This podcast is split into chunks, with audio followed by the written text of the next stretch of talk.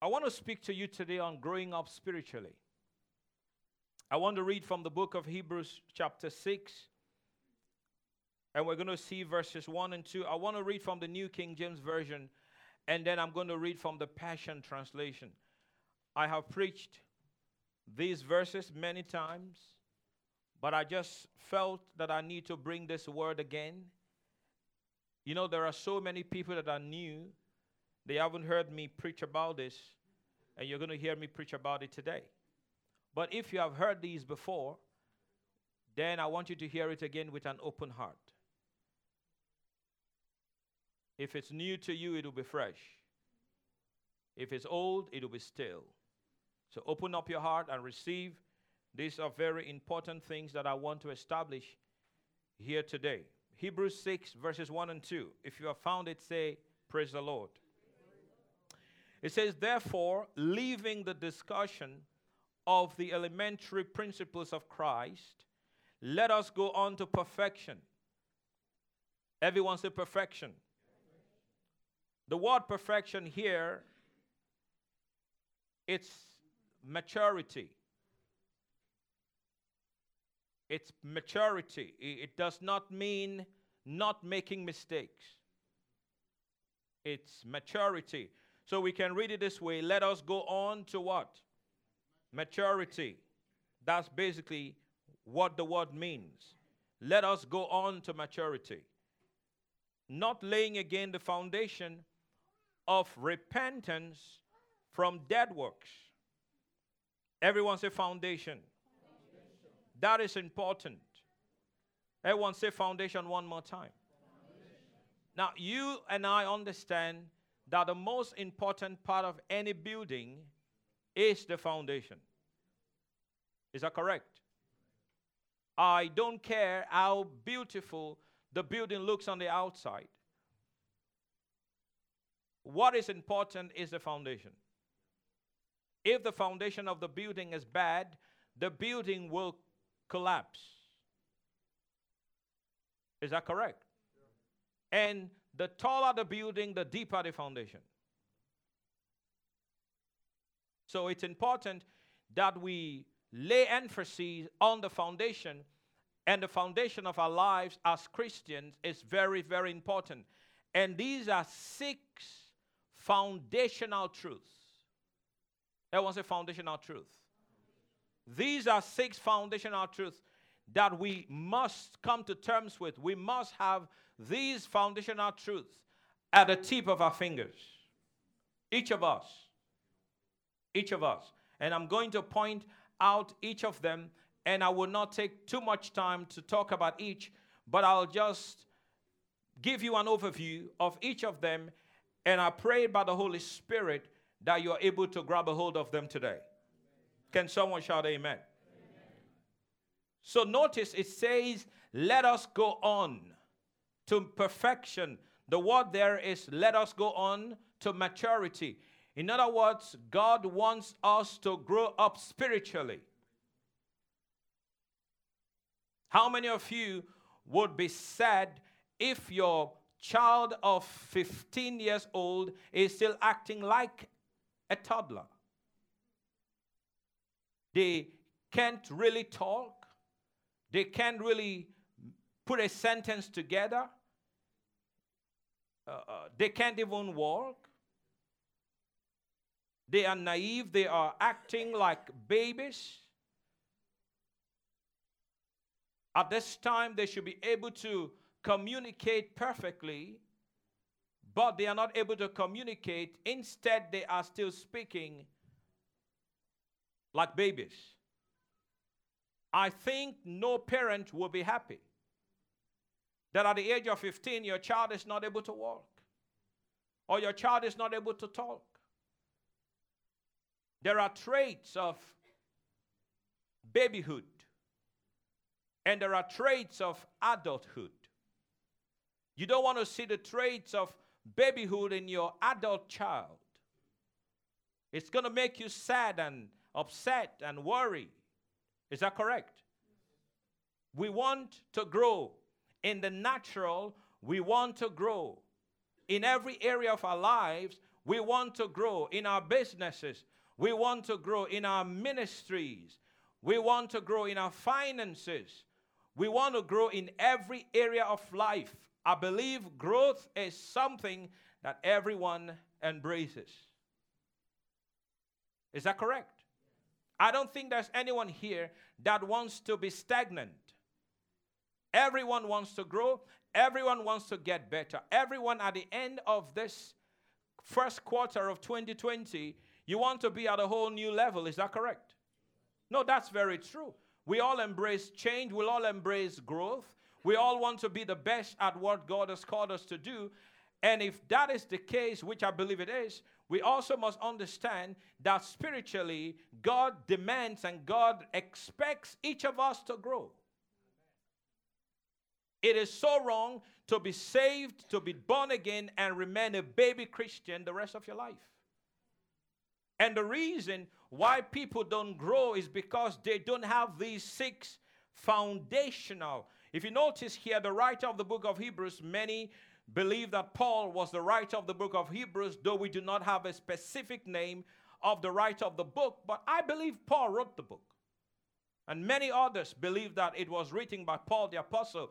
If you notice here, it says that these basic things or these things are elementary.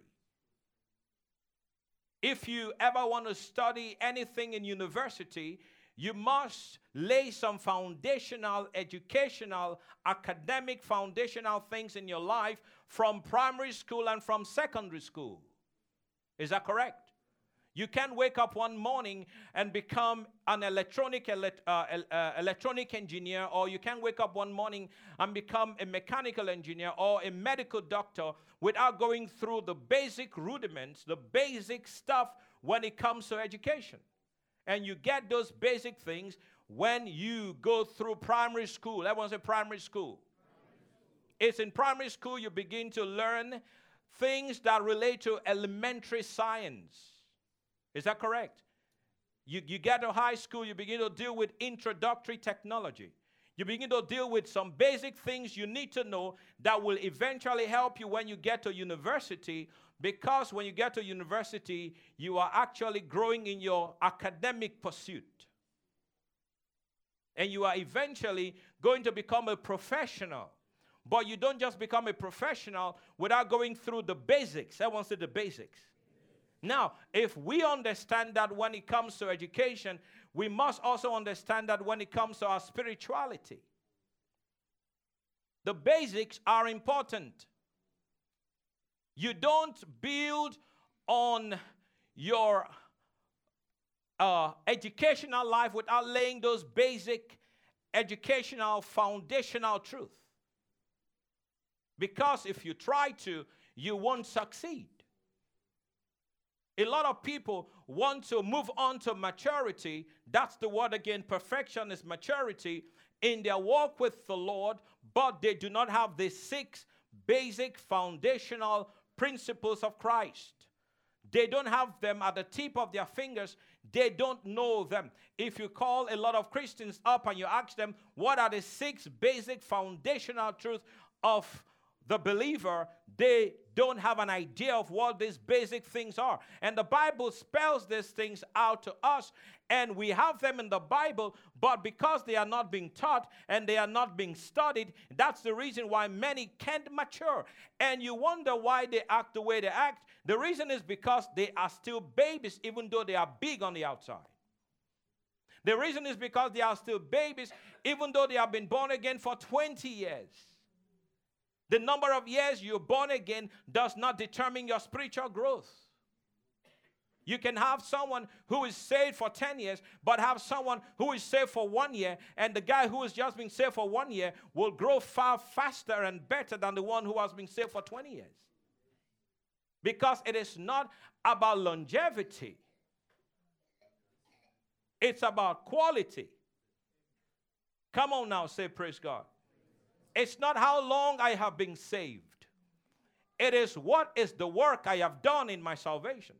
The Bible says, work out your salvation with fear and trembling.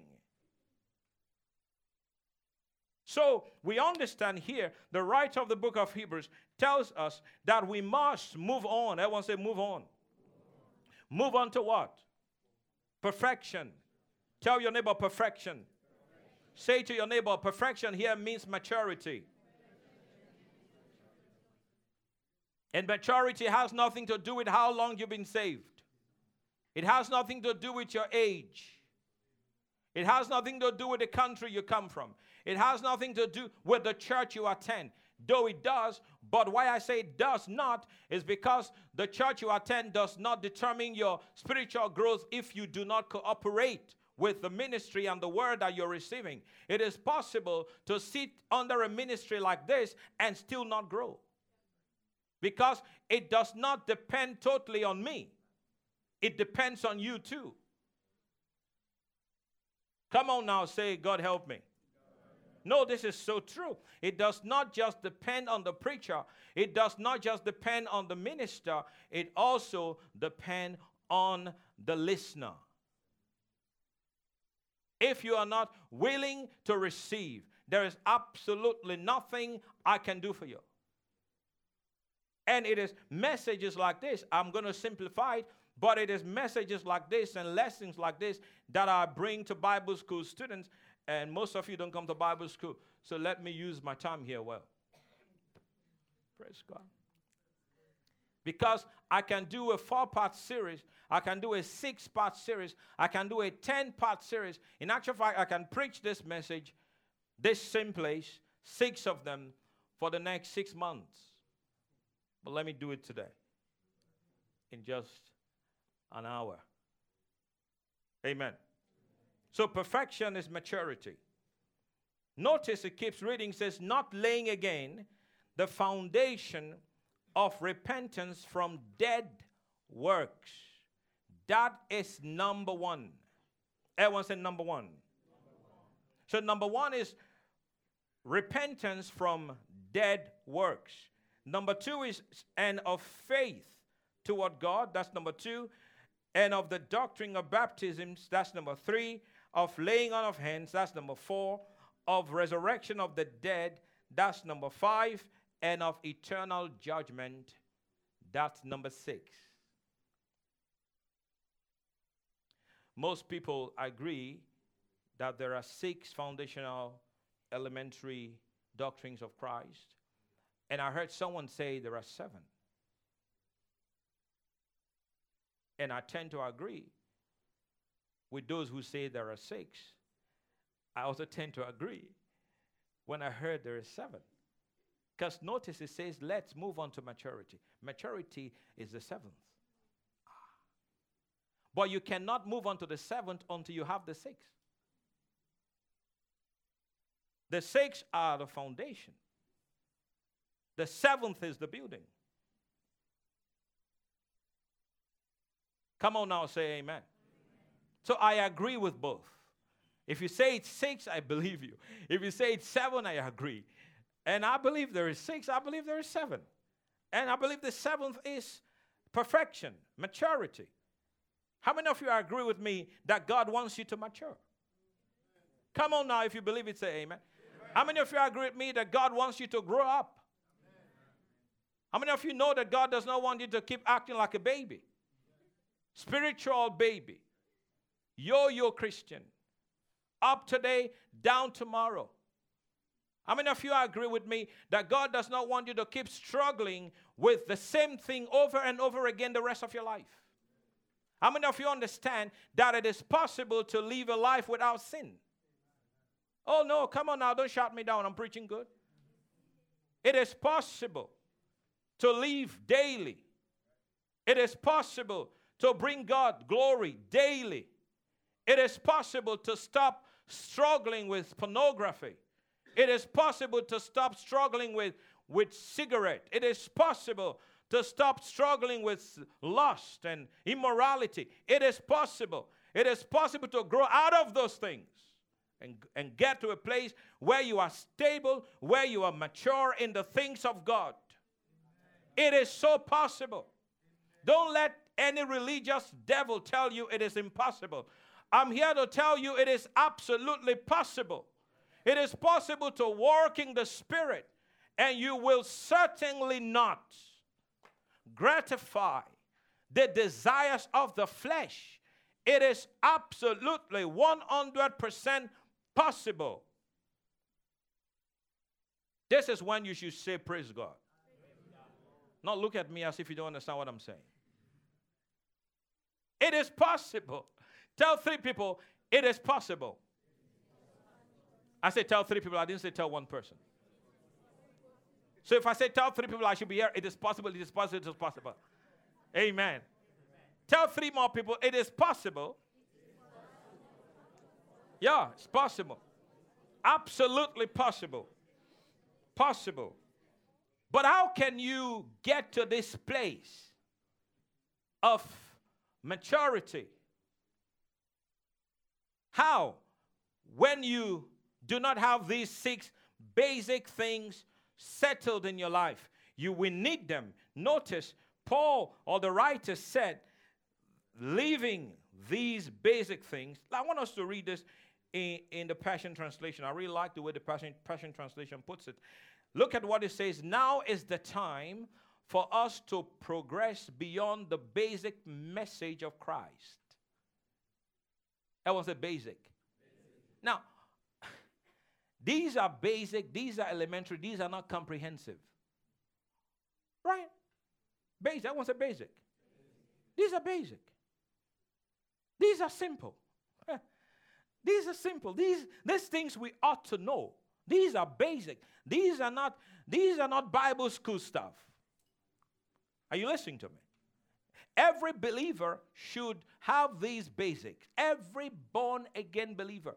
Every, see, there are mes- messages that you cannot overemphasize. Messages you can't overemphasize. It's, it's messages like this. And like the message I preached last Sunday, you can't overemphasize when you talk about offense. You, can't overemph- you cannot preach on offense too much. You can't preach on these basic foundational truths too much because you have people lacking in these areas. And the more you preach these things, the more revelation comes to the hearts of people. The more you preach along these lines, the more people come to terms with these things because these basic foundational things are important. Because if a believer does not have these basics in his life, there is no room for growth. They can't grow. Unfortunately, for the most part, in the body of Christ, people are trying to grow by doing all kinds of things. We've come into 2020, and it's the beginning of every year that churches all over the world begin to call for a 40 day fast. And I, am not against a 40 day fast. If the Lord wants you to do a 40 day fast, please go ahead and do it. No, no, go ahead and do it. People are going to go for 100 days. Some will go for 15 days. Some will go for, I'm already getting, I got a message yesterday, church is going for 21 days. So it's okay. Maybe we might just go for 200 days. Knock everyone out. no, but we may do something. And, and, don't get me wrong, you know we fast. You know we fast. You know I, I believe in fasting. I'm not against fasting. I truly believe in fasting. But I need you to understand that you're fasting. You're fasting without the truth of the word. It's not really going to do a lot in your life. Are you listening? So, fast. But um, application of the word is most important in your daily life. Amen. You don't, don't just think, oh, I'm going to fast 40 days and I'll become a spiritual giant.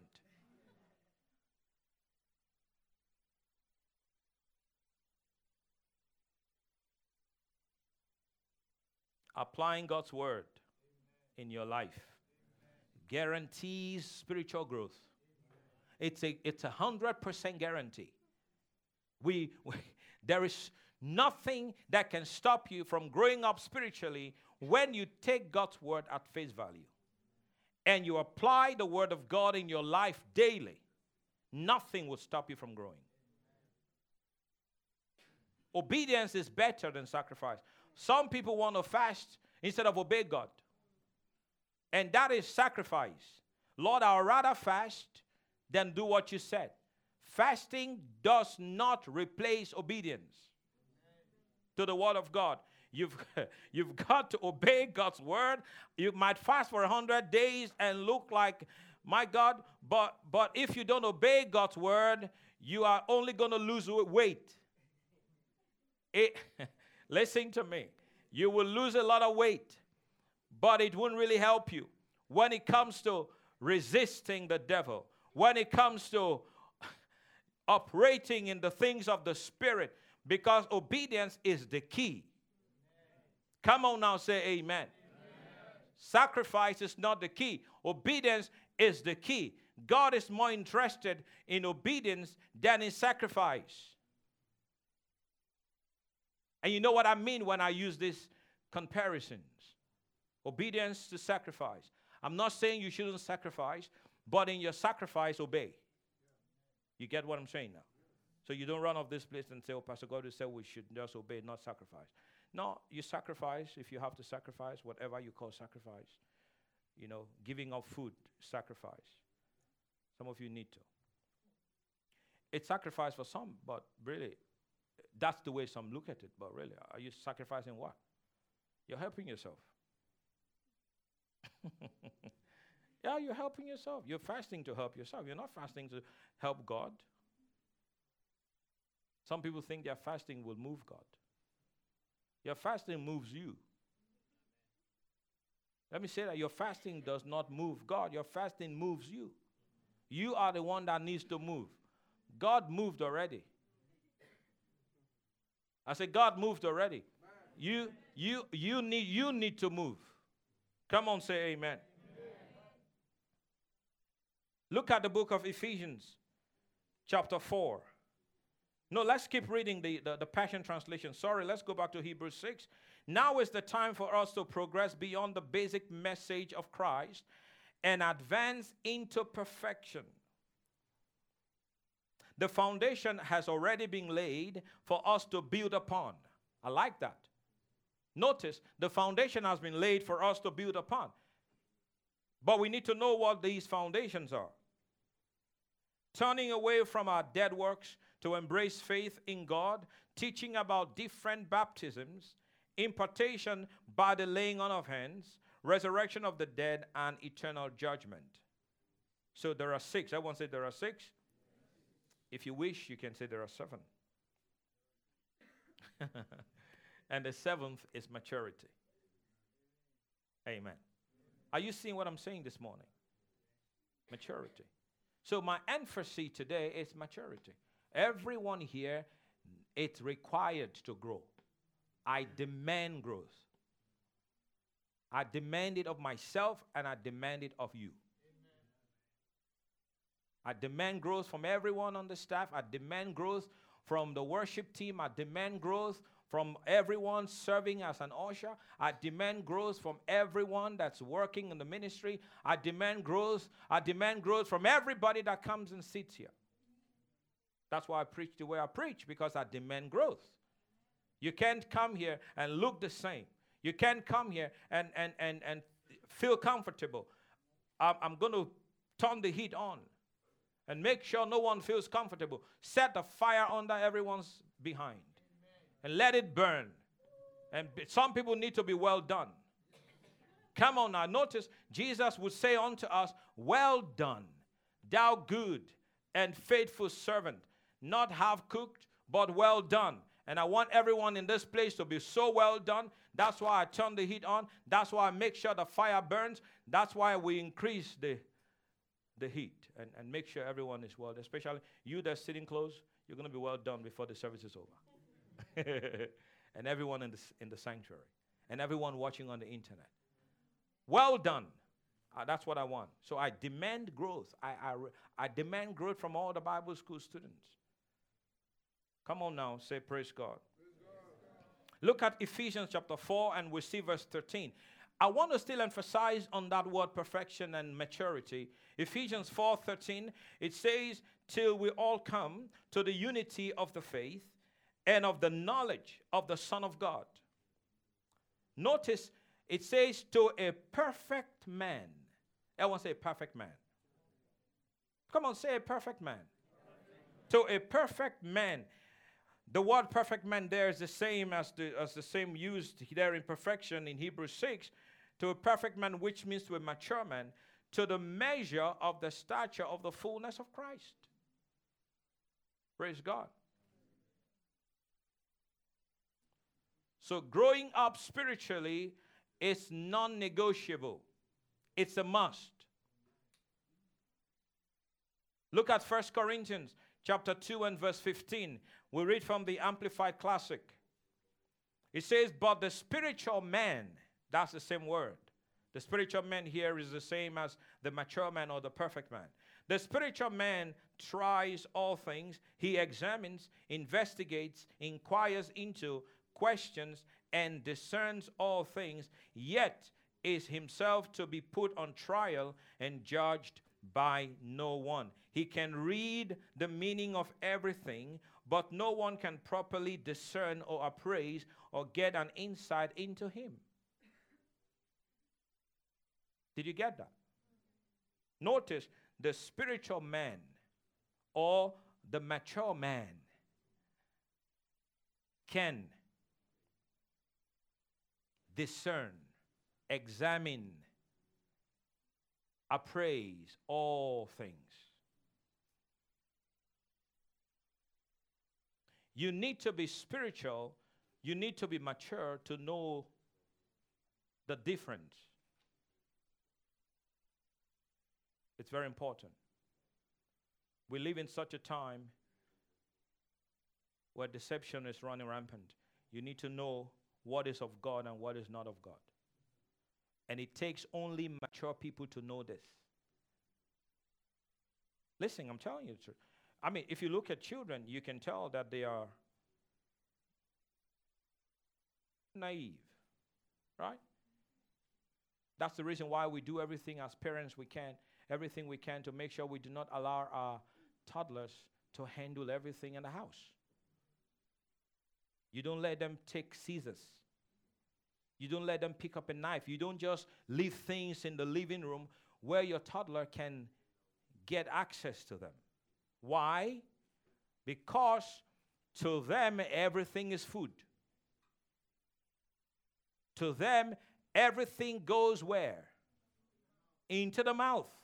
That's just the way it is. They are so unsuspecting. They are so unsuspecting. Everything goes into the mouth. Many kids have been hurt. Some probably died because of the carelessness of their parents. Is this true? Because the parents left things in the house unattended, and the baby just got a hold of it and stuck it into his mouth, and the baby dies. Why? Because the baby is a baby, and because this baby is a baby, he or she is unsuspecting. He had no clue this thing would kill him.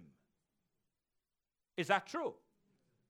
But for an adult, when your child is grown up, you know that they can handle some things, even some tools at home. Your child gets to the age where you can actually begin to have them cook. Is that true? Yeah, of course. They begin to cook, they begin to prepare some things at home, they begin to clean, they begin to handle some objects, even a knife. Right?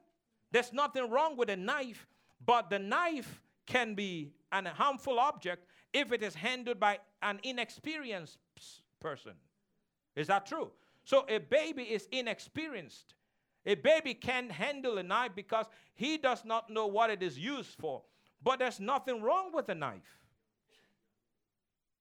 But you, you give the same tool, the same object to a mature child, they know what to do with it. The same with a pair of scissors. True? Yes. Notice that's exactly, I mean, I'm, I'm trying to show you on a day to day basis what people go through what the scripture is telling us here in 1 Corinthians 2:15. The spiritual man, or you can say the mature man, can examine. He can investigate. He knows. He questions everything. He wants to know if this is beneficial or not. But the one that is not mature will stick everything line, hook, and sinker in his mouth. And a lot of times it leads to death. We must understand that spiritually, people are affected by what they consume. And you have to be mature spiritually to discern if this is of God or if it is not of God. The Bible says, test every spirit. Everyone say test. How do you test? You can't test if you don't know how to test. You can't try if you don't know how to try. And if you don't know how, it's because you are not mature. Are you listening to me? Test every spirit, try every spirit, whether they are of God, because many false prophets have gone out into the world.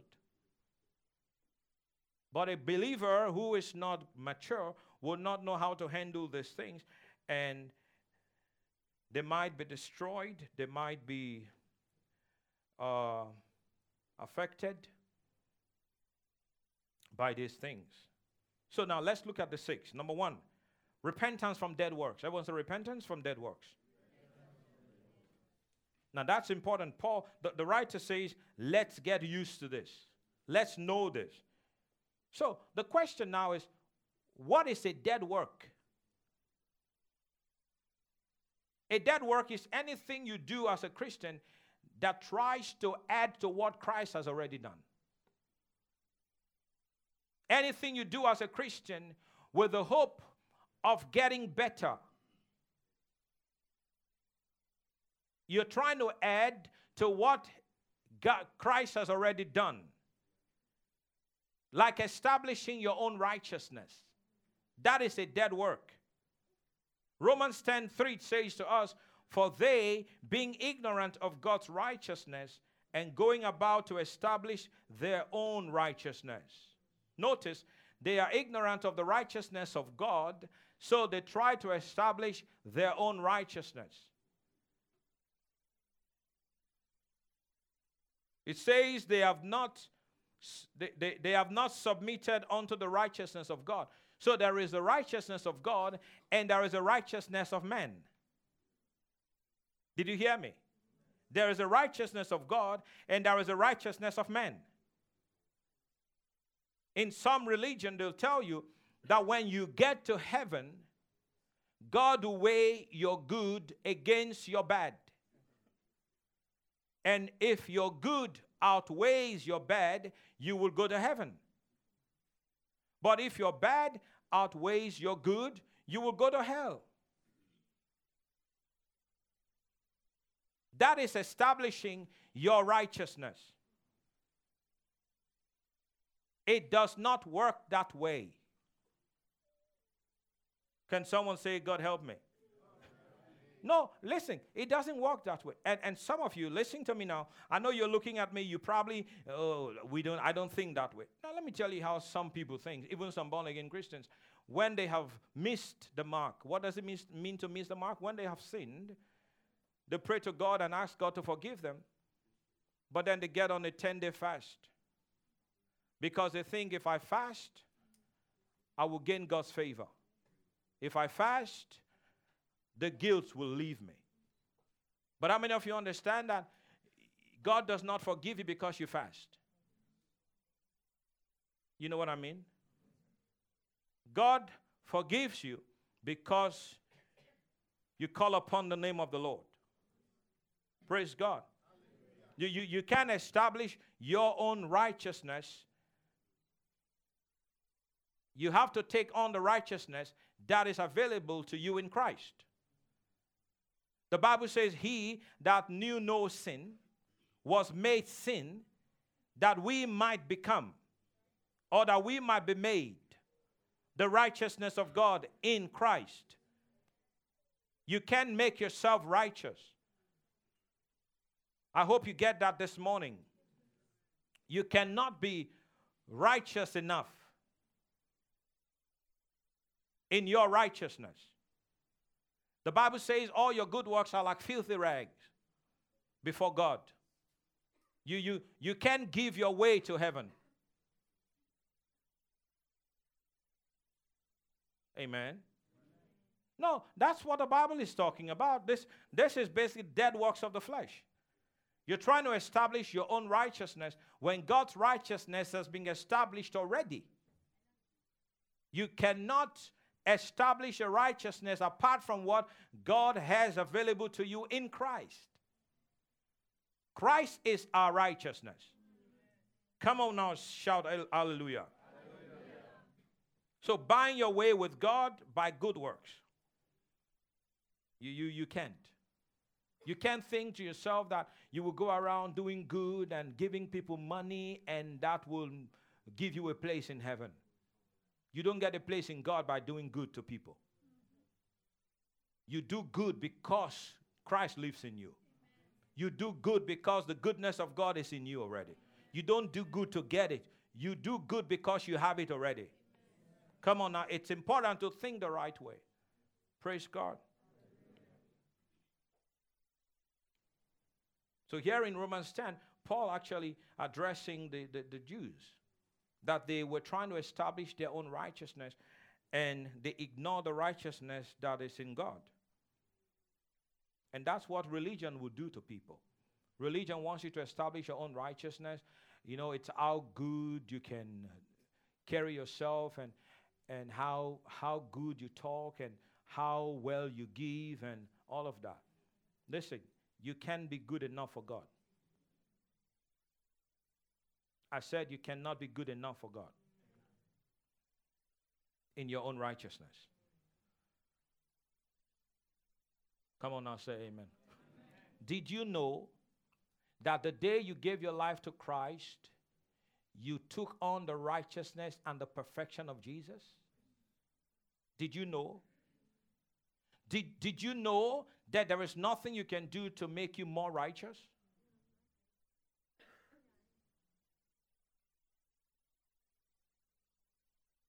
May God help someone to get it today. There's nothing you can do to make you more righteous. You cannot add to the work of Christ. Somebody's getting something. I'm not, I know. Nothing. Everyone say nothing. nothing. There's nothing you can do to make you more righteous. The day you gave your life to Jesus, you took on the righteousness of Christ.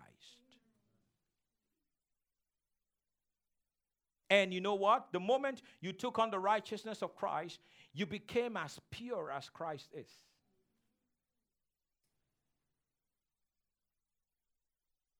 The day you took on the righteousness of Christ, you became as clean as Christ is.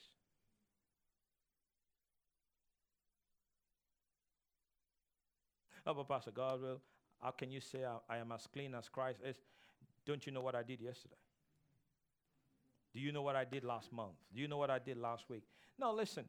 If you did anything yesterday or last month or last week, I mean, I thought you would have repented. That's what I thought. Because if I find out that I, have done something wrong, I, I don't want to wait for two weeks to say, Lord, I'm sorry. Please forgive me. You understand what I mean? And let me also establish here so that you get it once and for all. What you did yesterday did not delete your righteousness. oh, somebody's supposed to be dancing on that one. What you did last month did not delete, did not erase your righteousness. You were born that way. He that knew no sin became sin sacrifice that we might be made. We were made. We didn't make ourselves. He made us. We were made righteous. He made us righteous. We are the righteousness of God in Christ. We are not trying to be. righteous. We're not fighting to be righteous. We're not doing everything we can in our power, fasting and praying so that we can be righteous. We were righteous and we are righteous. It's a gift. I said it's a gift. It was given to you the day you gave your life to Jesus. Don't try to establish your own human righteousness because every time you do, you fight that which God has already given to you. That is exactly what Paul was dealing with with the church in Galatia. And that's the whole reason why the book of Galatians was written. Six chapters. You can read it. Oh, foolish Galatians, who hath bewitched you? You started in faith. Do you think you can make yourself better by trying to practice the things of the law?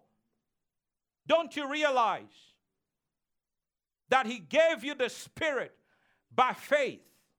It's a gift. You came and you received, and it was given to you. There is nothing you can do to make yourself better. Come on now, say praise God. Nothing. I tell you, messages like this need to be listened to over and over again. You need to take note of what I'm talking about. And some of you need to hear this. There is nothing you can do to make yourself more righteous.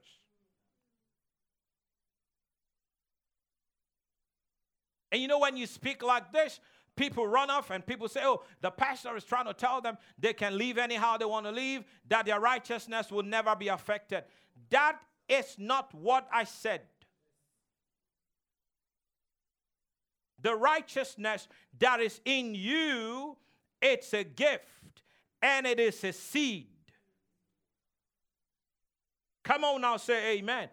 And this righteousness in you enables you to live right. Amen. See now, it's a revelation of what we have that enables us to live the life.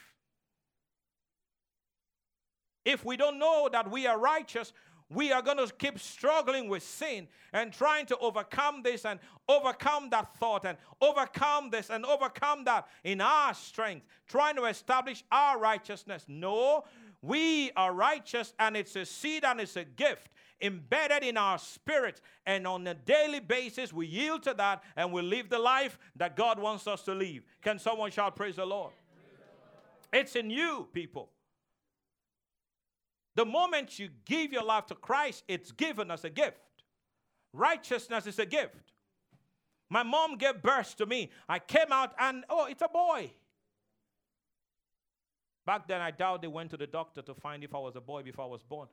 It was many, many years ago. Today, you can, eh, eh, eh. oh, it's a boy. Oh, it's a girl. Uh, but I came out and boom, oh, it's a boy. Amen. Amen. And look at me. You can see I'm a man. I was born like this. You know what I'm trying to say. The moment you gave your life to Christ, you were born righteous. I hope somebody gets what I'm saying. Now, listen. Now, I'm not trying to be critical here because there are people watching and there are people that will watch subsequently. But I need you to know people go to the doctor and they try to change stuff. They try to change all kinds of things. So uh, they change all kinds of things, and you know. No, you don't know. No, you know.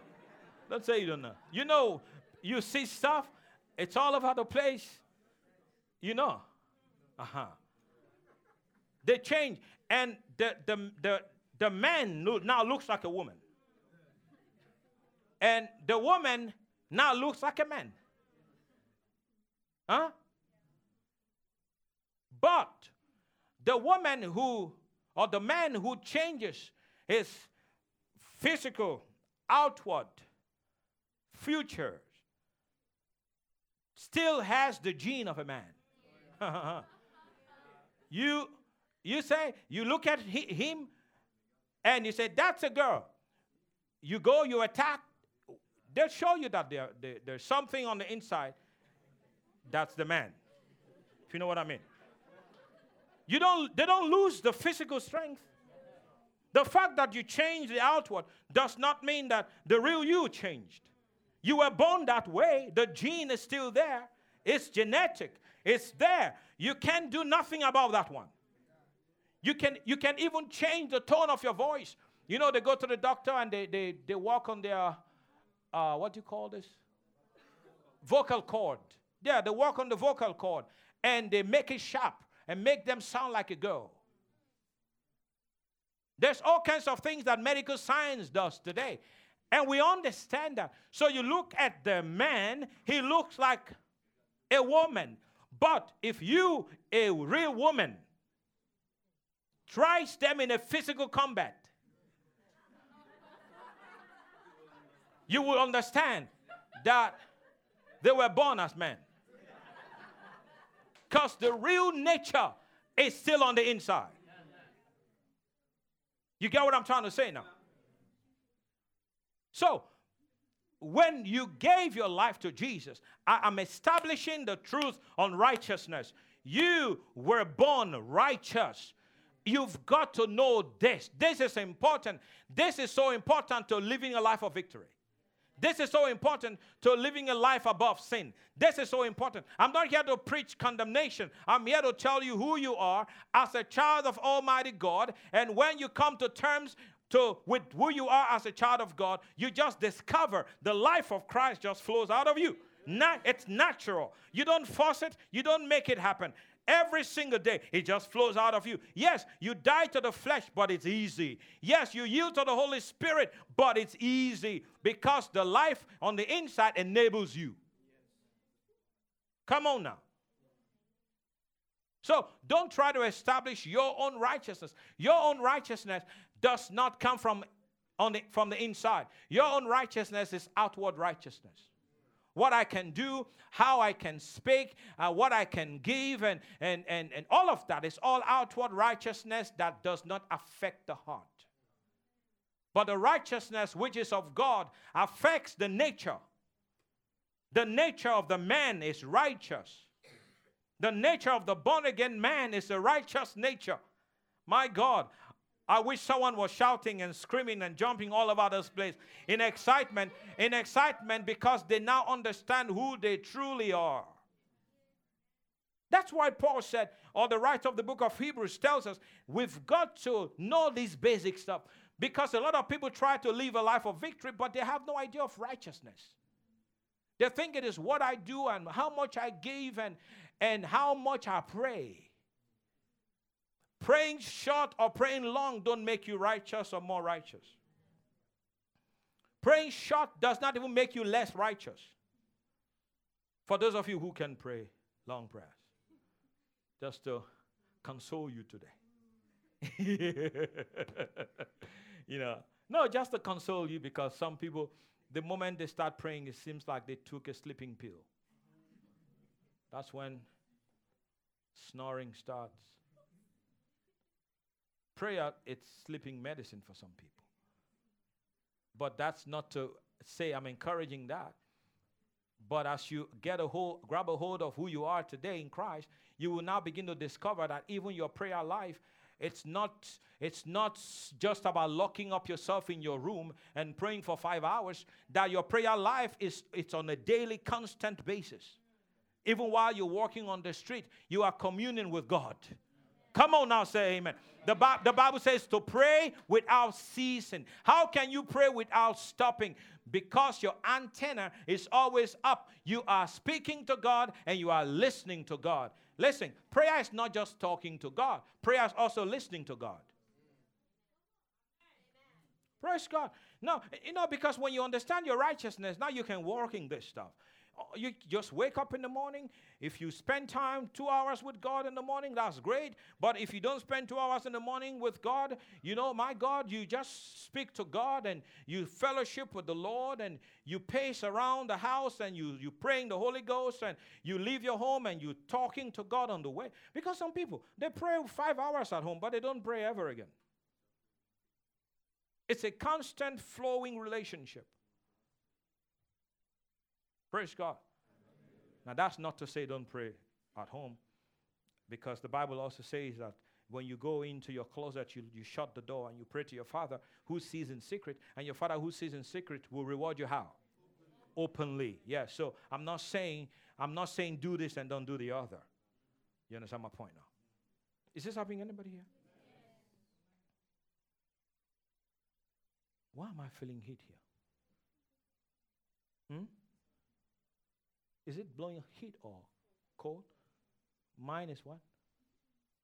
Heat? Are you guys kidding me? Come on, somebody shout, Praise the Lord. Anybody getting anything today? So, what is the first? Repentance from what? You know, I cannot, like I told you, I can preach this for six months. You can see I'm still on repentance from dead works. No, think about it. What of those, what of those who resort to Old Testament rituals now? Do you know that we are now in the New Testament? Did you know that? All the Old Testament rituals. So today, you have some people that are trying to behave like Old Testament priests. The high priest. But my Bible tells me that we are all priests unto God, a royal priesthood, a holy nation, a set aside people called forth to declare the glory of Him that has called you out of darkness into light. We are a royal priesthood. In actual fact, we're royalty and we are priests. Tell your neighbor, I am a priest. Uh huh. So, for those of you who think that priests are those who, let me not even touch that Some people go to get training to become priests. We did not have to go through any kind of training. Praise God. No, really. Some people go get training to be priests. We, we just gave our lives to Christ and we became priests. I am a priest. Not the kind you think of, though. But I am a priest. Every born again believer here this morning is a priest. The Bible says we are royal priesthood. Now notice we're not just we're not only priests, we are kings too. Good Jesus. I'm a priest, I'm a king. You are a priest, you are a king. Royalty. Priesthood. But you see, people now they're trying to resort to the old, old, old, old Testament really, uh, uh, uh, ceremonial practices, burning of incense and and and circumcision and and dressing up like priests, you know. And now people don't be surprised. People will start taking the blood of bulls into the holy holy of holies, like like the high priest did under the Old Testament. Once every year, he would take the blood of a bull into the most holy place and offer the blood of bulls on behalf of the sin of the people of Israel. And their sin will be covered for one year. And he has to go back the next year because the next year he has to do the same thing. And before he goes into the most holy place, he, he himself had to purge himself, uh, wash himself, and not meet with his wife, and, and all kinds of things that he had to do before going into the presence of Almighty God. And if he walked into that most holy place and if he made a mistake, maybe he did not do the right thing, he would drop down dead. They tied a rope around his ankle because nobody could go into the most holy place if the man drops down dead. So others that are in the outer court, they'll pull him out and oh, priest is dead. Now, high priest is dead. We need another high priest. So they but remember when Jesus died on the cross? The Bible says that the, the curtain that was that separated the holy place from the most holy place was torn from top to bottom. And you know what happened that day? The Holy Spirit came out of that place. He does not live in the building made by the hands of man anymore. The Holy Spirit does not live in this house, by the way. Listen, look, look at the four walls. Does not live here. You know where he lives? Ah? Put your hand on yourself and say, He lives in me. Ah, yeah. So, who is the house of God now? We are the house of God. Not, not the, the, the walls. Not the building, but we are the house of God. So, in other words, you can actually have a church service under a tree. Doesn't change nothing. Come on now, say praise God. You can have you can have a church service in an open air place. It's still a church because the church is not the four walls of the place. The church are the people. We are the church. We are the temples of the Holy Spirit. We are the priests of the new covenant. Can someone say amen? And and Jesus, our high priest, went into the most holy place in heaven because you've got to understand, even the holiest of all on earth was a type or a replica of the original that is in heaven. And when Jesus came, the Lamb of God that takes away the sin of the world, he took his blood and he was the high priest and he was the Lamb of God and he took his own blood as the high priest and he went into the most holy place in heaven and he offered his blood on the mercy seat in heaven once and for all. And when that blood was offered upon the mercy seat, at the throne of God in heaven, guess what? The sin of the believer was erased, was completely removed. Back eh, under the old covenant, sin was covered. But today, under the new covenant, sin is not covered. Sin is washed and erased and atoned for. So if you are a born again believer, you are, the, you are a priest of God but your sin have been forgiven and your sin have been washed away by the blood of Jesus Christ, the Son of the living God. Can someone put their hands together and give the Lamb of God all the praise, all the honor, all the glory? Come on, you can do better than that. Give the Lamb of God praise, the Lamb that sits upon the throne, the Lamb that was slain before the foundation of the world. John the Baptist said, Behold, the Lamb of God that takes away the sin of the world. He does not come to impute sin, He came that He might take sin away. And when He died on the cross of Calvary, He paid for the sin of the world. And all people need to do is come in faith and believe that their sin have been atoned for. And when they believe, righteousness is imparted into their spirit. Jesus is righteous, so are we, because He gave us His righteousness. He did not give us anything unholy, anything impure. What He gave us was His righteousness, but He took our impurity. He took everything that the devil put upon us, and He made us the righteousness of God in Christ Jesus. And so I believe with all of my heart that I can live for God on a daily basis. I believe with all of my heart that I'm the righteousness of God in Christ Jesus. There is absolutely nothing I can can do to make myself better. There is nothing I can do. There is nothing I can do. Nothing. I'm righteous already. Come on now, say amen. amen. You miss it, you miss it. You repent. Lord, I'm sorry. Have mercy on me. Forgive me. The Bible says that we have fellowship one with another. The blood of Jesus Christ, his son, cleanses us. In actual fact, when you say it continuously, cleanses us from all sin. Come on now, say amen. amen.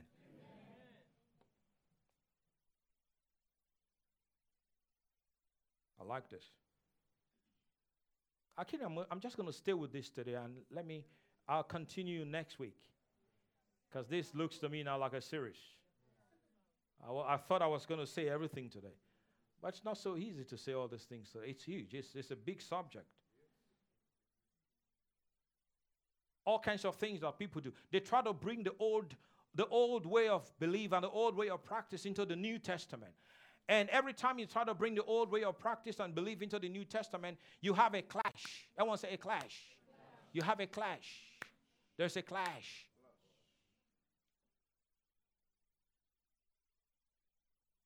I told you the story, and let me tell you again for those who have never heard me tell it. Even the whole thing about binding demons in the air. Today it is so bad that people people think that they can get on a plane, fly up there so that they can be closer to the demons. I'm not kidding you. I'm not I'm not joking. This is a practice. They fly up to attack the spirits up there. And I'm telling you, this is happening. Some people even dress up like military commandos. Oh, yeah. Oh, yeah.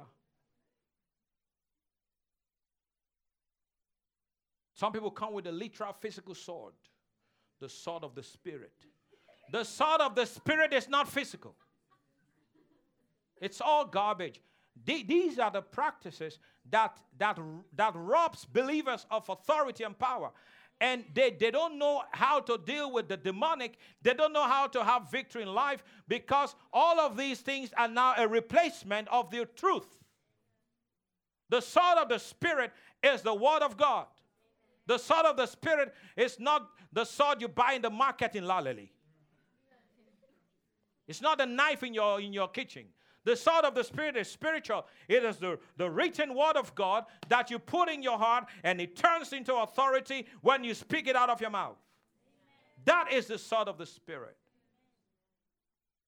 All kinds of things that they do, binding spirits in the atmosphere. Because you know, Daniel prayed for 21 days, and when he prayed, the prince of the power of the air, or the prince of Persia, stopped the angel that was coming with the answer, and he, he prayed, and suddenly the angel came on the 21st day. So, for that reason, we have to bind all the spirits in the atmosphere so that our prayers can ascend to heaven and the angel that's delivering the answer will come. You've heard me say it. I began to do this, my God. You get saved and you get messed up sometimes by some of these things because that's what you learn, that's what you see, that's what you do. It's monkey see, monkey do. So you just learn bind devils. Every time I knelt down to pray, before I spoke to God, I spoke to demons first. All the demons in the air in the name of Jesus, I bind you. You will not stop my prayer from ascending to heaven. You will not stop the answer from coming. Therefore, in the name of Jesus Christ, I bind you. I did that for years. For years. Some of you are not aware of this, so it's okay. Just stay, stay simple. Just stay the way you are. Don't, don't even have an idea of what I'm talking about because it'll mess you up. It's a religious thing. So I knelt down to pray one morning. And as I knelt down, as usual, before I even worshiped, because you know there are demons in the air. They are up there. So let's let's make the way open. The heaven is closed now. Let's unlock the door. Those demons are there. They're waiting to catch my prayer. Because my prayer is about to fly to heaven. And if, I will, if my prayers will fly to God's throne, then I have to bind the demons that can stop my prayer from getting. So, in other words, God can't hear until those demons are cleared. You see how stupid that is? No, you, you, you know what I'm saying? So, God cannot hear me until I clear the air. No, he can't. Because God is so way up there in the sky, way up in the third heaven, and those demons that are in the second heaven, they, they, they will hinder my prayer. And God cannot hear until I clear the air. And so I knelt down. In the name of Jesus, I began. I bind you spirits in the atmosphere. When I said those words, you know, the Holy Spirit speaks to us by a still small voice. You know, sometimes people shout, but Holy Ghost speaks softly. When I said those words, I heard these words You bound him yesterday. Who loosed him?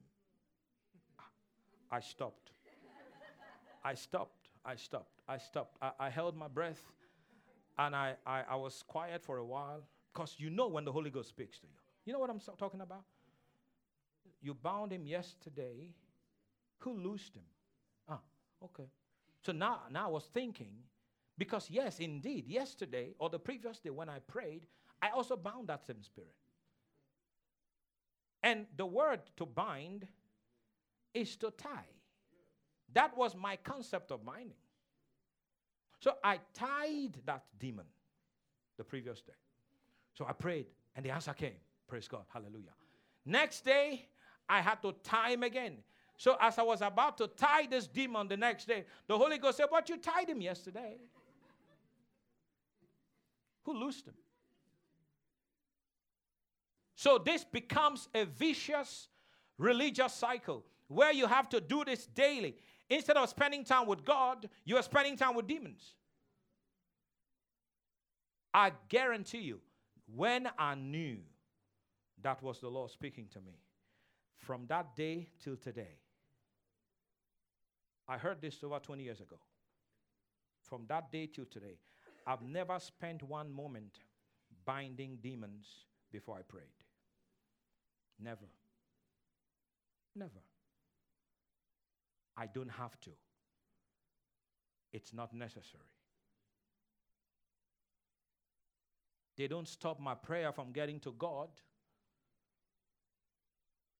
Neither do they stop the answer from coming. Are you listening to me?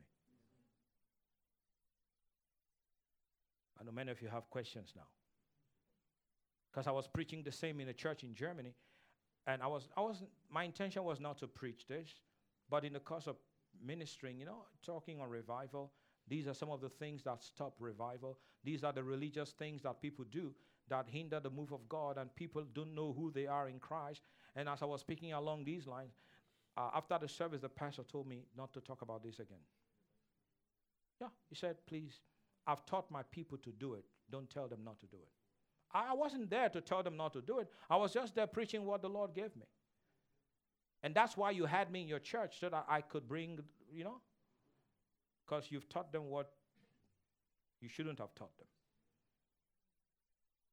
A lady came here, uh, one, this was uh, a number of years ago. We were about to start the service, and uh, I guess was after the service she came and she said, Why don't you guys pray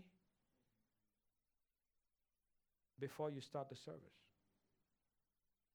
You know, some things are done and it's just copy. People copy everybody. Why don't you guys, you know, before, because, you know, before, look, go to some places. Before every service, people are like, we're buying all the spirits in this area. We're buying all the devils in this area.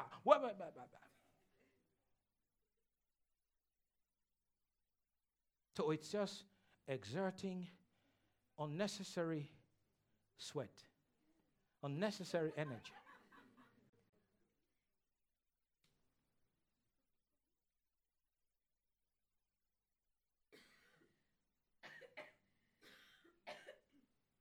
Eh, eh, people see stuff and they do stuff, but they never question. That's why he says the spiritual man judges all things, but he himself cannot be judged. People do stuff because that's what they've seen. That's what they have seen all, and they just do it. Everyone does it. Everyone, do, let's do it. No, let's not do it because everyone is doing it. Let's do what we know the Bible says to do. Come on now, say praise the Lord. From that day, I was free. I pray that today you will be free. Amen. Binding spirits, binding demons in the air. A lot of times it's not even any demon, it's you. You need to be bound. I'm telling you. No, listen to me. You listen. A lot of times there's no demon involved in your case. It's you. You are the demon. No, sorry. You are. no, really. No, really. I'm, I'm not kidding you. I'm not kidding you. Pastor Dr. Rodney, you know the great man of God, our pastor. He said, he said, one day I went to God in prayer. This was, of course, many years ago. He said, I went to God in prayer. He said, Lord, show me the demon that's attacking my finance. Dr. Rodney Howard-Browne, he told a story. He said, Lord, show me. He went to God in prayer. Show me the demon. Lord said, stand in front of the mirror. He stood in front of the mirror. He said, that's the demon. no, because sometimes it's easy, you know, it's easy to blame the devil if we if we don't learn to take responsibility we can easily blame the devil for this and for that. But in actual fact most of the times there is no demon involved. The demon is the person praying against the demon. Oh yeah. No demon. With the way some people live, you don't need a demon. With the way some people behave, you don't need a demon. With the way some people talk, you don't need a demon. Why do you need a demon when you are doing the work well? You're helping the devil very well. You don't, the devil says, Thank you. Thank you. I've got an agent. Continue. I don't want to waste my devils. Hey, this demon, go to another country. I have some of them in Istanbul. They're helping me doing a good job. Uh, they're, they're the ones ruining their lives. They blame me, but I, I'm not responsible. But I let them continue. Let them just keep doing what they're doing. As long as they keep doing what they're doing, their faith will never work. As long as they keep doing what they're doing, they'll never have a breakthrough. As long as they keep thinking the way they are thinking, they'll never see victory. Let them continue like that. They don't need me, they don't need any of you. They are doing a perfect job on our behalf. They are working for us with no pay. Satan don't have to pay some people. Just do it for free. Come on now, say, God help me. No, this is the truth. Tendency of blaming demon, this demon, and when in actual fact there's no demon involved. So I stopped. I repented. I stopped. For over 20 years, I've never spent one minute binding any demon in prayer. Now, do I bind demons? Do I bind devils? Oh, yeah, I do. When? When do I bind demons? When do I bind them? No, they try to mess around with you sometimes. Aha. They try to touch your stuff. They try to touch stuff. They try to touch your people. Aha. That's when you, you get upset. Get out of here in the name of Jesus. Resist the devil and he will flee from you. The Bible would not say resist if if God does not know the devil try to put his hand in your pocket. If you know what I mean by that. The Bible would not say resist if God does not know the devil try to put sickness on you. The Bible not say resist if, the de- if God does not know the devil try to put sinful thoughts in your head. Resist. That's when to bind to resist and push back. Satan, you listen to me in Jesus' name. Thoughts like that are not welcomed. I will not tolerate it for one moment. So you get out of this place now in the name of Jesus. Satan, you listen to me. I will not accept any kind of pain, any kind of sickness in my body, not on my wife, not on my children, not in my home. I commend you in the name of Jesus Christ, the Son of the living God. You pack your stuff and you leave in Jesus' name. That is when I bind. That is when I rebuke. That is when I resist the devil and he flees from me. The Bible says, Be sober, be vigilant for your adversary, the devil, as a roaring lion, walking about, seeking whom he might destroy. That is when I say, Satan, you're not going to touch my money. You're not going to touch my ministry. You're not going to touch our church members. You're not going to touch my children. You're not going to touch anything that God has blessed me with because you try to take what God has given to me. But in the name of Jesus Christ, the Son of God, I resist you. I bind you. I cast you away. You have no place in my life. I have done nothing to accommodate you. So you leave in Jesus' name. And when you speak with authority, when you speak with boldness, when you speak out of righteousness, the devil listens, the devil obeys. He knows that you are a man of authority. He knows you're a woman of authority. He knows you live right. He knows you're speaking by the authority of the living word of God, and he will obey every time you speak. If you believe it, come on, shout your loudest praise the Lord. Hallelujah. Praise God. Look at, look at Jesus. I mean, Jesus. Jesus. Who was, who was as righteous as Jesus when he was on earth? Because at the time, nobody had the righteousness of Christ. But what did Satan do? Satan even tried to get Jesus. Satan tried to get Jesus, attacked him. Jesus was not binding spirits in the air because there was no need. Satan was already attacking him in his, in his mind. Do you know that the temptation of Jesus after fasting for 40 days and 40 nights was not Satan standing physically with him? It was all in his mind. Did you know that? So the fight is not with spirits up there, the fight is with the thoughts. When the Bible says resist the devil, most times it is thoughts. Not a physical or spiritual demon standing in front of you. This is where some people pray now. You wonder, my God, what? That's why they come with swords. They dress up like military commandos. They, they wear all kinds of things. We're going to fight the devil today. Come with your rope. We're going to tie him up. Come with your gun. Not real gun. Fake, fake, fake uh, plastic gun. We're going to shoot. Shoot. We're shooting at the devil.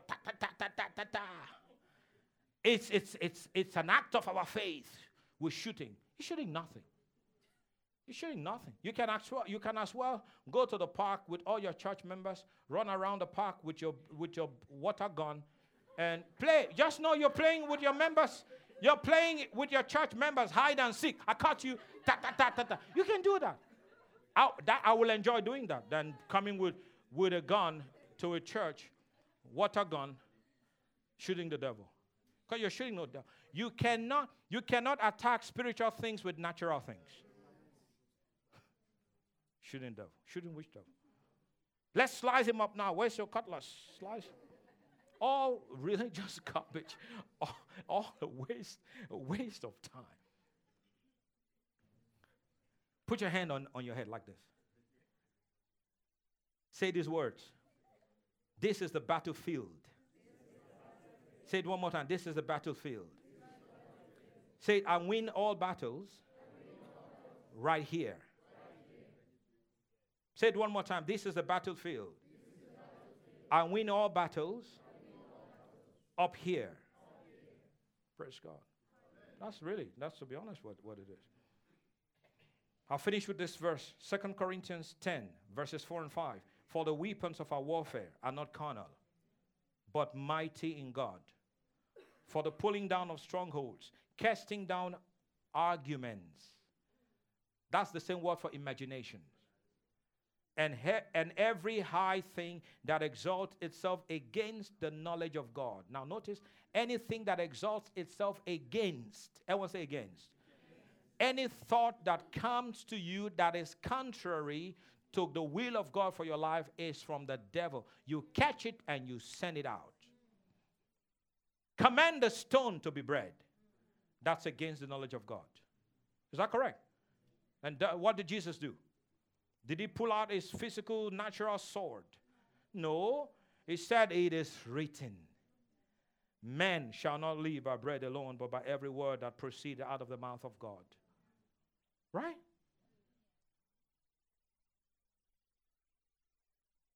Three times. Three times. If you are the Son of God. If you are the Son of God. Was he the Son of God? What was Satan trying to do? Satan was, Satan was challenging his identity. If you are the Son of God. He was the Son of God. He did not have to prove anything. He was.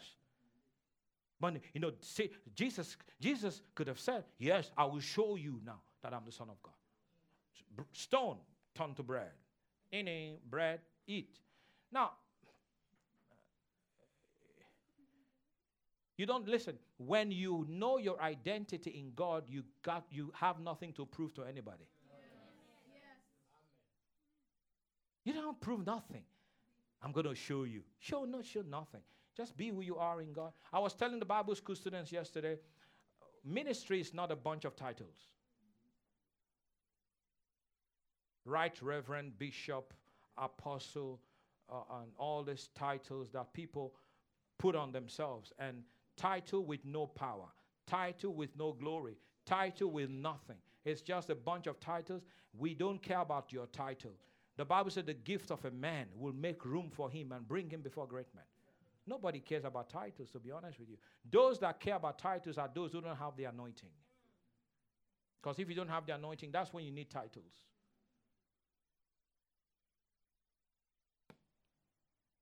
casting down imaginations, bringing every thought into the captivity to the, into captivity to the obedience of Christ.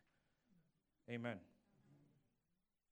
So all the thoughts that attack you daily. Listen, we, we, we live on earth. The day we the day thoughts stop attacking us from the devil is the day we cross over to eternity. The moment we cross over to heaven, okay, no more thoughts that are contrary. Are you listening to me? No negative thoughts ever again. The moment you cross over to eternity, to heaven, the thoughts would stop. But right here, until the day you cross over, you are, you are still going to have thoughts. And some of those thoughts are not your thoughts. I need you to understand that. They are thoughts from the kingdom of darkness, and these thoughts are sent to take you out of the plan of God. Thinking, thinking, poverty thinking, inferiority complex, low self esteem, lustful thoughts, negative thoughts, they're not from God. And listen now the fact that thoughts come to you does not mean you have sinned. Should I say that again? The fact that you had a negative thought or negative thought came to you does not mean you have sinned. Okay? No. As long as you have not acted the thought. Thought is a seed. If you let it stay, it will germinate. That's why you need to catch it immediately, you need to kick it out. How do people come into the place of depression? The thought of worry. It's the thought of worry. It's the thought of anxiety. You become anxious. The thought, you, people, people don't understand. It's the, it's the enemy. He's throwing stuff at you, he's shooting arrows at you. And that thought comes. And then you begin to think of how the bills are going to be paid, how this is going to happen. Uh, last year, 2019, you did not really achieve a lot. This is 2020. Uh, you just wonder what's going to happen. Now you are worried over something you can't even do anything about. It's just 2020. We just started. Relax. Praise God. Have you noticed that worry it's basically thinking about something that is not even that hasn't even happened. You're thinking about something a lot of times you can't even do anything about. So relax. The Bible says, Be anxious for nothing, but by prayer and supplication with thanksgiving. By what? Prayer. And what? Supplication. With what? Aha. See, praying and supplicating is not enough. Thanksgiving is the antidote for worry. Did you hear me? Let me say that. Praying and supplicating are not enough. Thanksgiving is the medicine for worry. For worry, for anxiety. Notice, notice, the more you are thankful, the less you are worried. when you're thankful for what He has done, your faith grows and worry is dispelled. 2020, you will have reasons because the devil is going to put thoughts in your head to worry, but don't accept any. Your times are in his hands. He's going to make everything beautiful. In actual fact, he has made everything beautiful, and you will see the manifestation of the beauty that he has for you. I don't know who I'm preaching to. Your amen should be the loudest in this place. Every, everything, everything that got you worried and concerned last year are being left behind. You've come into a new season. This is the season of change. Everything is going to change in your favor. Oh my God, that amen is very weak. That amen, that amen needs prayer. Everything, everything is going to work out in your favor. And as a pastor here, I speak it boldly and I speak it prophetically that, that all the worries of last year, they will not bother you this year. All the, all the concerns of last year, they will not concern you this year. I speak over you in the name of Jesus that, that your best days are here and your best season is here. I speak over you in Jesus' name that you will not retrogress, you will progress. I speak over you in the name of Jesus Christ that even as those negative thoughts come, you will catch them, you will arrest them by the word of God, and you will cast them out of you, and you will rise up to be who God wants you to be. This year is going to be your best year ever. Your best, your best. My God, I'm preaching to somebody. I'm prophesying over somebody. This year, 2020, it's going to be your best year ever. Now, even for those of you who had amazing things happen last year, now the things that will happen in 2020 will cause those amazing things to fade. I mean, those amazing things that happened last year will be so insignificant to the amazing things that God will do in your life in, tw- in 2020. Come on, if you believe it, shout amen unto the Lord. Hallelujah. Hallelujah. Where, where you lost, you will win. Where you were defeated, you will defeat. Where you failed, you will have victory this year. I declare in the name of Jesus that your best years are upon you. They are even here with you. And from this year, you shall begin to rise and you will never go down. I declare that you won't diminish, you will increase in the things of God. I speak over you that your knowledge of God will go deeper. I speak over you that the eyes of your spirit will be enlightened and you will know the things that are freely given unto us by God. I speak over you that the love of God will so operate in your life in 2020 and everything you do shall be done by the love of the Spirit of God. I speak over you that you rise up in the presence and the glory of God, that on the inside the glory of God shall flow forth, and everywhere you go, the presence of God shall flow, and many will be blessed and touched by your life. As you serve God this year, Get ready to be served. For God shall bring many to serve you, and God shall bring many to wash your feet, and God shall bring many to assist you, and God shall open up doors, and you shall rise up and you shall operate and you shall walk in those things that God has in store for you. And great glory shall be made manifest in your life and through your life, and your family is under God's divine grace, under God's divine protection. Everything the enemy meant for evil, God will use them and turn them for good. The enemy will not be able to take you out, the enemy will not be able to defeat you. Yes, the devil will try, but every time he tries, he will meet with Almighty God, and every time he meets with God, he's going to fail woefully. And so I declare over you, you are the head and not the tail, you are above and not beneath, you are the light of the world, you are the salt of the earth, you are more than a conqueror through Christ that love you. You are going forward, you are not going backward. You are rising up in the things of God. You are building new houses, you are buying new properties, you are buying new lands, you are building new stuff, you are raising up many, many hands all across the world. Oh, I'm prophesying. You are taking over new territories in the mighty name of Jesus. You are buying new vehicles. You are rising up in the things of God. You are stepping out into the ministry that God has for you. You are being raised up to be a solid man, a solid woman of character, a solid man, a solid woman of integrity. No one shall be able to stand before you this year. God says, As I was with Moses, so I will be with you. But I declare because we live in a new covenant, as God was with Jesus, so God is going to be with you every single day in the year 2020. No waking moment will be a moment of frustration. No day will be a day of depression. No time you lie down will be a time of frustration and worry because the hand of the Lord shall make everything good and everything will work out in your favor. I declare in the name of Jesus, you will walk in favor like you've never known. New doors are going to open. People are going to bend over backwards to help you.